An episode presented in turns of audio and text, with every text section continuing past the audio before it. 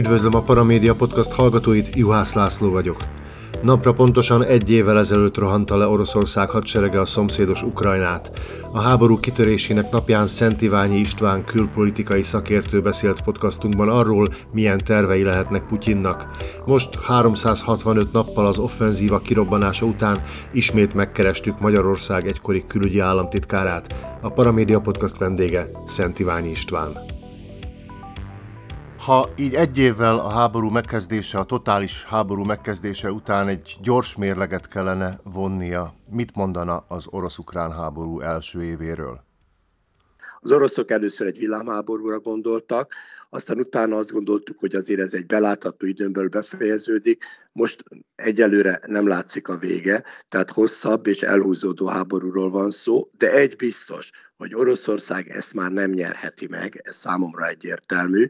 Ukrajna még nyerhet a jelenlegi helyzethez képest, amennyiben a tavaszi, tavaszra tervezett offenzívája sikeres lesz. Ezt majd meglátjuk. De minden esetre a háború mérlege az az, hogy Oroszország nagyon sokat veszített, nem csak emberanyagban, hiszen a becslések szerint már közel százezer katonája vagy meghalt, vagy súlyosan megsebesült, hanem presztízsben és, és befolyásban. Elszigetelődött, óriási veszteségei vannak. Kiderült, hogy a világ második legerősebb hadserege nem az orosz hadsereg, ma tréfásan azt szokták mondani, hogy eddig azt gondoltuk, hogy a világ második legerősebb hadserege, most azt gondoljuk, hogy Ukrajnában a második legerősebb hadsereg. És hát elvesztették piacokat, elvesztették az emberek jó indulatát, szimpátiáját világszerte. Tehát én úgy gondolom, hogy nekik igazán nagyok a veszteségeik. Moszkva eredetileg villámháborúra rendezkedett be, ez most már világos, hogy elmarad. Miért? Három dolgot is alapvetően rosszul mértek föl. Először is rosszul mérték föl az ukránok ellenálló képességét. Ők azt gondolták, hogy ez többé-kevésbé egy sétamenet lesz, kisebb-nagyobb helyi ellenállásokra esetleg számíthatnak, de, de masszív, erőteljes ukrán szembenállásra nem számítottak. Másrészt túlbecsülték a saját képességeiket. Ez nyilván abból adódott, hogy az elmúlt tíz évben egy elég jelentős haderőfejlesztési programot vezettek be, de hát mint látjuk, a, a, a jelentős pénzösszegeknek valószínűleg igen nagy hányada nem a hadseregnél és nem a fejlesztésekben kötött ki, hanem máshol. Ezeket el, elvét, ellopták, eltűntek, elpazarolták a haderő modernizálása, tehát nem történt meg olyan mértékben, mint ahogy a felső vezetéshez gondolta. És harmadrészt alábecsülték a nyugat szilárdságát, összetartását és támogatási készségét Ukrajna mellett. Tehát ez a három tényező vezetett ahhoz, hogy a villámháborús tervek nagyon hamar összeomlottak, és most már azok a tervek is, hogy, hogy hosszú úgynevezett felörlő háborúban sikerül legyőzni Ukrajnát, úgy tűnik, hogy ez nem megy, ezért jelenleg az a legvalószínűbb, hogy a célkitűzésük az, hogy a, a Donetsk medencét, egy Donbass-t tudják teljes egészében ellenőrzés alá vonni. Ez ugye jelenti Luhansk megyének azt a részét, ami még nincs elfoglalva, illetve Donetsk megyének azt a részét. Az Donetsk megyénél közel a fele a megyének, ami nem áll még orosz ellenőrzés alatt. Egyáltalán nem biztos, hogy ez, ezt el tudják érni. Az orosz propagandán szocializálódott oroszok bízhattak nyilván abban, hogy túlerőben vannak Ukrajnával szemben, de a katonai vezetés, a Kreml maga nem lehetett tisztában azzal, hogy kevés az, ami a rendelkezésükre áll haditechnikában, hadi morálban? Valószínűleg nem. Nem véletlen, hogy a hírszerzésnek egy jelentős rész, vezetések jelentős részét elcsapták, és elzavarták a, a háború kitörése után, amikor kiderült, hogy egészen másra kell számítaniuk, mint amire ők gondoltak, és amilyen információik voltak. Tehát kétségtelen, hogy rosszul tervezték meg az, az inváziót. Ha tudják előre, hogy mire számíthatnak, akkor valószínűleg minden erőt Donbassra összpontosítanak, és talán akkor ott azon az egy fronton többet el tudtak volna érni, de nem ez történt. Ő megosztott támadták, három irányból támadtak, Belarusból, kelet-ukrajnát és délről, a Krimfej-sziget felől.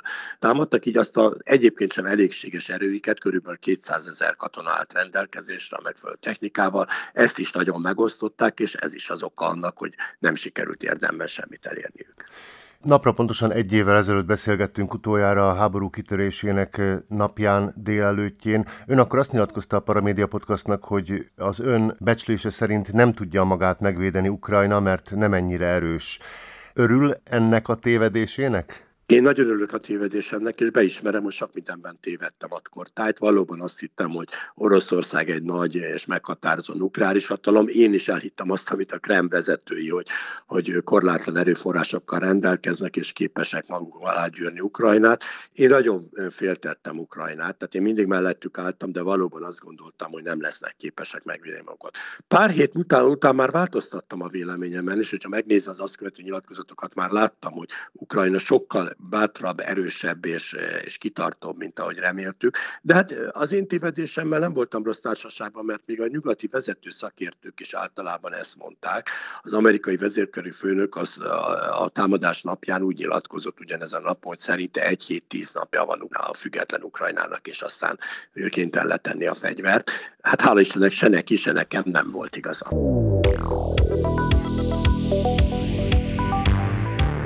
Mennyire járult hozzá a fegyverszállítás, a szankciók, az Európai Unió és a NATO egységes fellépése ahhoz, hogy Oroszország a mai napig nem tudta bevenni Ukrajnát? Szerintem ez egy nagyon lényeges tényező. Én azért továbbra is tartom, hogyha ha a fegyverszállítások és az egyéb támogatások, mert ugye itt van mindenféle pénzügyi támogatás, élelmiszer támogatás, más és nem csak fegyverek, mindez nem érkezett volna meg, akkor én azt gondolom, hogy Ukrajna mégsem lett volna képes megvédeni. Talán nem tudták már elfoglalni az egész országot és a főváros, de jelentős részét, amit akartak, hiszen nem csak a Donbass szerették volna elfoglalni a második menetben, hanem az egész Fekete-tengeri tengerpartot, beleértve Odesszát is, tehát akkor el akarták vágni a tengertől Ukrajnát.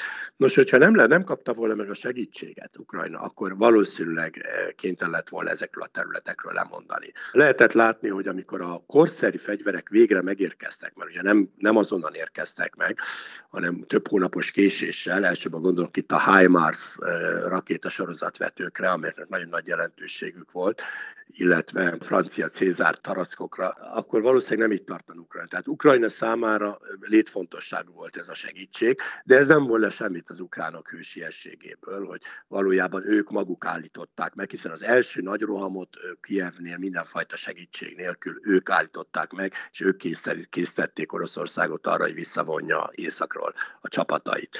Ez tehát egyértelműen az ő értelmük, de utána a fegyverszállítások kellenek, és valószínűleg a nehéz fegyverek, beleértve a nehéz páncélosok szállítására is szükség van ahhoz, hogy Ukrajna kedvezőbb helyzetbe kerüljön a fronton. Most ugye nagy nyomás alatt áll az ukrán haderő, azt látjuk, hogy tulajdonképpen az offenzíva már elindult, de várhatóan egy újabb frontot is fognak nyitni az oroszok, úgy tűnik az előkészületekből, hogy Sziversz környékén szeretnének áttörni, tehát ott, ott kell megerősíteni az ukránoknak, és az ukránok igazából jól védekezni, és főleg visszatámadni, majd csak a tavasz végén, áprilisban, esetleg májusban tudnak, amikor megérkeznek az új fegyverek.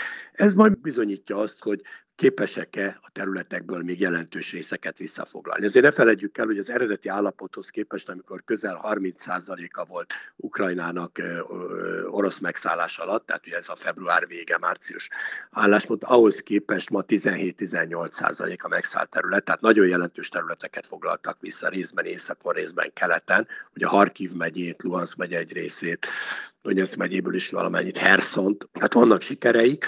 Ha tavaszi tervezett nagy offenzívájuk sikerül, és ehhez feltétlenül kellenek további fegyverek, nem csak fegyverek, hanem lőszerek is muníció. Ugye kiderült, hogy, hogy az oroszoknak ebben nagyon nagy tartalékaik vannak. Tehát majd, nem korlátlan tartalékokkal rendelkeznek lőszerekben, még Ukrajna lőszerekkel hát takarékoskodnia kell, mert már a nyugati lőszertartalékok is fogyatkozóban vannak. De ha ezeket a segítséget megkapja, akkor meglátjuk, hogy mire jutnak, meddig tudnak előre jutni, és mennyit tudnak felszabadítani a területekből. Az én jóslatom egyébként a háború végével kapcsolatban az, hogy ez az intenzitás, ami most folyik jelen pillanatban, ez nem tarthat ki nagyon sokáig. Tehát az én meggyőződésem az, hogy az év vége, vége előtt mindenképpen csillapodni fog ez az intenzitás. Hogy lesz-e tűzszünet, azt nem tudjuk, de hogy, hogy nem folytatódhat ezzel az intenzitással az egészen biztos. Mindkét ország tartalékai kimerülőben vannak, azért a nyugati segítség sem tud korlátlan lenni. Most már látjuk azt, hogy, hogy egyszerűen a lőszer utánpótlással sem bírja Nyugat-Európát. Úgy látom, hogy, hogy el fog jönni az igazság pillanata. Nyilván mindenki egy kedvezőbb helyzetet akar kiarcolni maga számára. Oroszország szeretné a Donbass megyéket elfoglalni. Én azt remélem, hogy ez nem fog sikerülni neki. Ukrajna pedig a tavaszi hadjáratban szeretne minél több területet visszaszerezni, amit csak lehet. Reméljük, hogy ez sikerülni is fog. Úgy tűnik, hogy valahol az oroszok számára az úgynevezett vörös vonal az a Krímfélszigetnél húzódik. Én személyesen azt gondolom, hogy, hogy a Krímfélsziget felszabadítása az, az nem, nem fog sikerülni, nem lesz lehetséges, de a többi terület felszabadítását azt láthatólag Ukrajna nem adja föl, és hát erre meglátjuk, hogy van lesz ereje. Ha lesz ereje, akkor, akkor egy olyan helyzet következhet el, ahol elindulhatnak a tárgyalások arról, hogy hogyan fejeződjön be ez a konfliktus. És ugye tárgyalásokat, béketervezetet emleget Kína is legújabban. Mennyire vehető komolyan az ilyen kezdeményezés Peking részéről? Hát Peking részéről nem vehető komolyan, hiszen ők erről a béke kezdeményezésről Moszkvában egyeztettek, nem a ukránokkal viszont nem vették fel a kapcsolatot, tehát ugye elsősorban olyas valaki tudna tenni békekezdeményezést, aki kívül áll, sem Ukrajnát, sem Oroszországot kívülről nem támogatja, ez ugye Kínára nem igaz, mert ők Oroszország mellett állnak, most még el is köteleződtek a szorosabb együttműködésre, és megpróbál egy köztes álláspontot, egy köztes véleményt képviselni. Hát a kínait én nem tekintem olyannak, de egy dolgot jelez, hogy Kína azért abban érdekelt, hogy vége legyen a konfliktusnak, tehát onnan is érzékelhet Oroszország egy nyomást, hogy, hogy be kéne ezt fejezni és le kéne zárni, és hát ennek lehet talán talán hatása arra, hogy előbb-utóbb Oroszország is úgy dönt, hogy érdemes befejezni ezt a háborút. Szerintem már egyre többen érzék lehetett hallani arról, hogy a tábornokok körében komoly elégedetlenség van. Tábornokok sürgették azt is, hogy fejezzék be az offenzívát, mert nincs ez elég erő, nagyon sok áldozattal jár, nem, nem, nem hoz semmit. Tehát én azt hiszem, hogy a, a veszteségek növekedésével nőni fog a, a békére való hajlandóság is Oroszországban. A fegyverszállítások fényében milyen tükröt tart ez a háború elénk közép-európai országok elé? Hát világos tükröt tart, ugye a közép-európai országok többsége az teljesen, vagy szinte mindegyik, Magyarország kivételével egyértelműen, világosan Ukrajna mellé állt, hiszen ez nem csak azért, mert a megtámadott mellé állni erkölcsi kötelesség, hanem azért is, mert ez a józan érdeke a térségnek. Ugye Putyin nemrég egy beszédében nyilván, nyíltan kijelentette, hogy ősi orosz földnek tekinti Galíciát, ami jelen pillanatban ugye Lengyelország területe, és Kárpátalját, ami, ami Ukrajna része. Tehát látjuk, hogy, hogy gyakorlatilag az étvágy az korlátlan, és a veszély az nagyon nagy. Tehát a közép országok mind Lengyelország különösen kiemelkedik ebből. Ugye az Egyesült Államok és Nagy-Britannia után Lengyelország biztosította a legtöbb támogatást Ukrajnának, közel két millió menekültet fogadott be, ténylegesen befogadott, nem csak beutaztak vagy átutaztak rajta, hanem ott vannak. De Szlovákia is nagyon jól vizsgázott, Csehország is. Hát ebből a sorból Magyarország sajnos nagyon kellemetlen módon kilóg, számomra kellemetlen módon kilóg, és hát egy olyan álláspontot foglal el, ami szerintem mind erkölcsileg, meg mint pedig eh, biztonságpolitikailag nehezen magyarázható és nehezen menthető. Egyébként Magyarország hozzáállásában ő szerint várható még eh, elmozdulás, tehát eh, várható az, hogy esetleg a magyarországi külpolitika kicsit másképp fog hozzáállni ehhez a konfliktushoz? Hát ugye azt szokták mondani, hogy a remény hal meg utoljára, és én reménykedem, de őszintén szólva nem sok minden mutat erre. Tehát Orbán Viktornak volt ugye egy nagy évértékelő beszéd, ahol teljesen egyértelművé tette, hogy a külpolitika marad és hogy ez helyes volt. Ma reggel a rádióban szintén tartott egy beszédet, és ott is elmondta, hogy egyedül mi képviseljük a helyes álláspontot. Tehát egyáltalán nem érzékelem azt, amit egyes ellenzők próbáltak kiolvasni az elmúlt napok jelölő beszédeiből, hogy e, itt valami változás lenne. Nincs. Ugye Magyarországon járt Wang Yi, a kínai kommunista államtanácsos, aki aztán Moszkvába ment, és ezt a békejavaslatot előterjesztette. Magyarország húzakodott a legutóbbi tizedik szankciós csomag kapcsán is, és és le akart venni embereket a szankciós listáról. Tehát én nem látom annak a jelét, hogy a magyar politikában bármiféle változás következnek be. Egyre élesebb és konfrontatívabb a szövetségeseinkkel szemben. Ugye a legújabb hír az, hogy a parlamenti frakcióban kételyek támadtak Finnország és Svédország NATO csatlakozásának helyességéről, és ők most még nem tudják, hogy meg fogják-e szavazni, vagy mikor szavazzák meg. Ugye Magyarország, a Törökország mellett az utolsó, aki nem szavazta meg még Finnország és Svédország NATO csatlakozását, és most még úgy tűnik, hogy még tovább szeretnék húzni a, az idő. Tehát én őszintén szólva nem látom azt, amit, amit néhányan reménykedve látnak vágykivetítve. Én úgy gondolom, hogy marad minden abban úgy, ahogy eddig volt.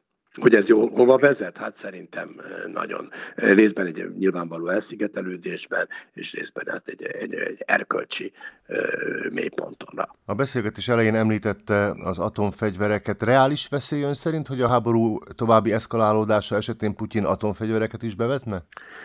Én ezt nem tartom nagyon reális veszélynek, de természetesen száz százalékban semmit nem lehet kizárni, hiszen sokan kizártuk még a háborút is, és aztán bekövetkezett. Tehát itt nagyon sok irracionális elem van az orosz politikában, de azért ők többször is megismételték, hogy atomfegyvert nem kívánnak bevetni. Most is, ugye legutóbb Putyin is azt mondta, hogy atomfegyverek bevetésére nem készül. Tehát ez a világ érdek, hogy ez ne történjen meg, mert ez valóban világháborúvá vezetne, és ez, miután Oroszországnak rendkívül sok atomtöltete van, on és hát persze az Egyesült Államoknak is, ez gyakorlatilag az egész világ elpusztulásához vezethetne egy atomháború. Mind a két fél egyébként, tehát én úgy látom, még Oroszország is ebben a tekintetben azért felelősség teljesen viselkedik, és hát az Egyesült Államok természetesen. Tehát én, én nem tartom ezt valószínűnek. A fenyegetés az inkább csak annak szól, és nem is Putyin szokta mondani, a Putyin azt mondta, hogy nem vetnek be elsőként, tehát akkor ezt mutatja, csak akkor más is beveti ezt. Medvegyev szokott ilyeneket mondani, mondani, hogy elpusztítjuk Londont, elpusztítjuk Amerikát egy pillanat alatt, és bevetjük, és, és, és eltöröljük földszínéről Ukrajnát. Tehát ilyet azért felelős ember nem mond. A Paramédia Podcast vendége Szent Iványi István külpolitikai szakértő, Magyarország korábbi külügyi államtitkár volt. Nagyon szépen köszönöm a beszélgetést. Én is köszönöm szépen, minden jót.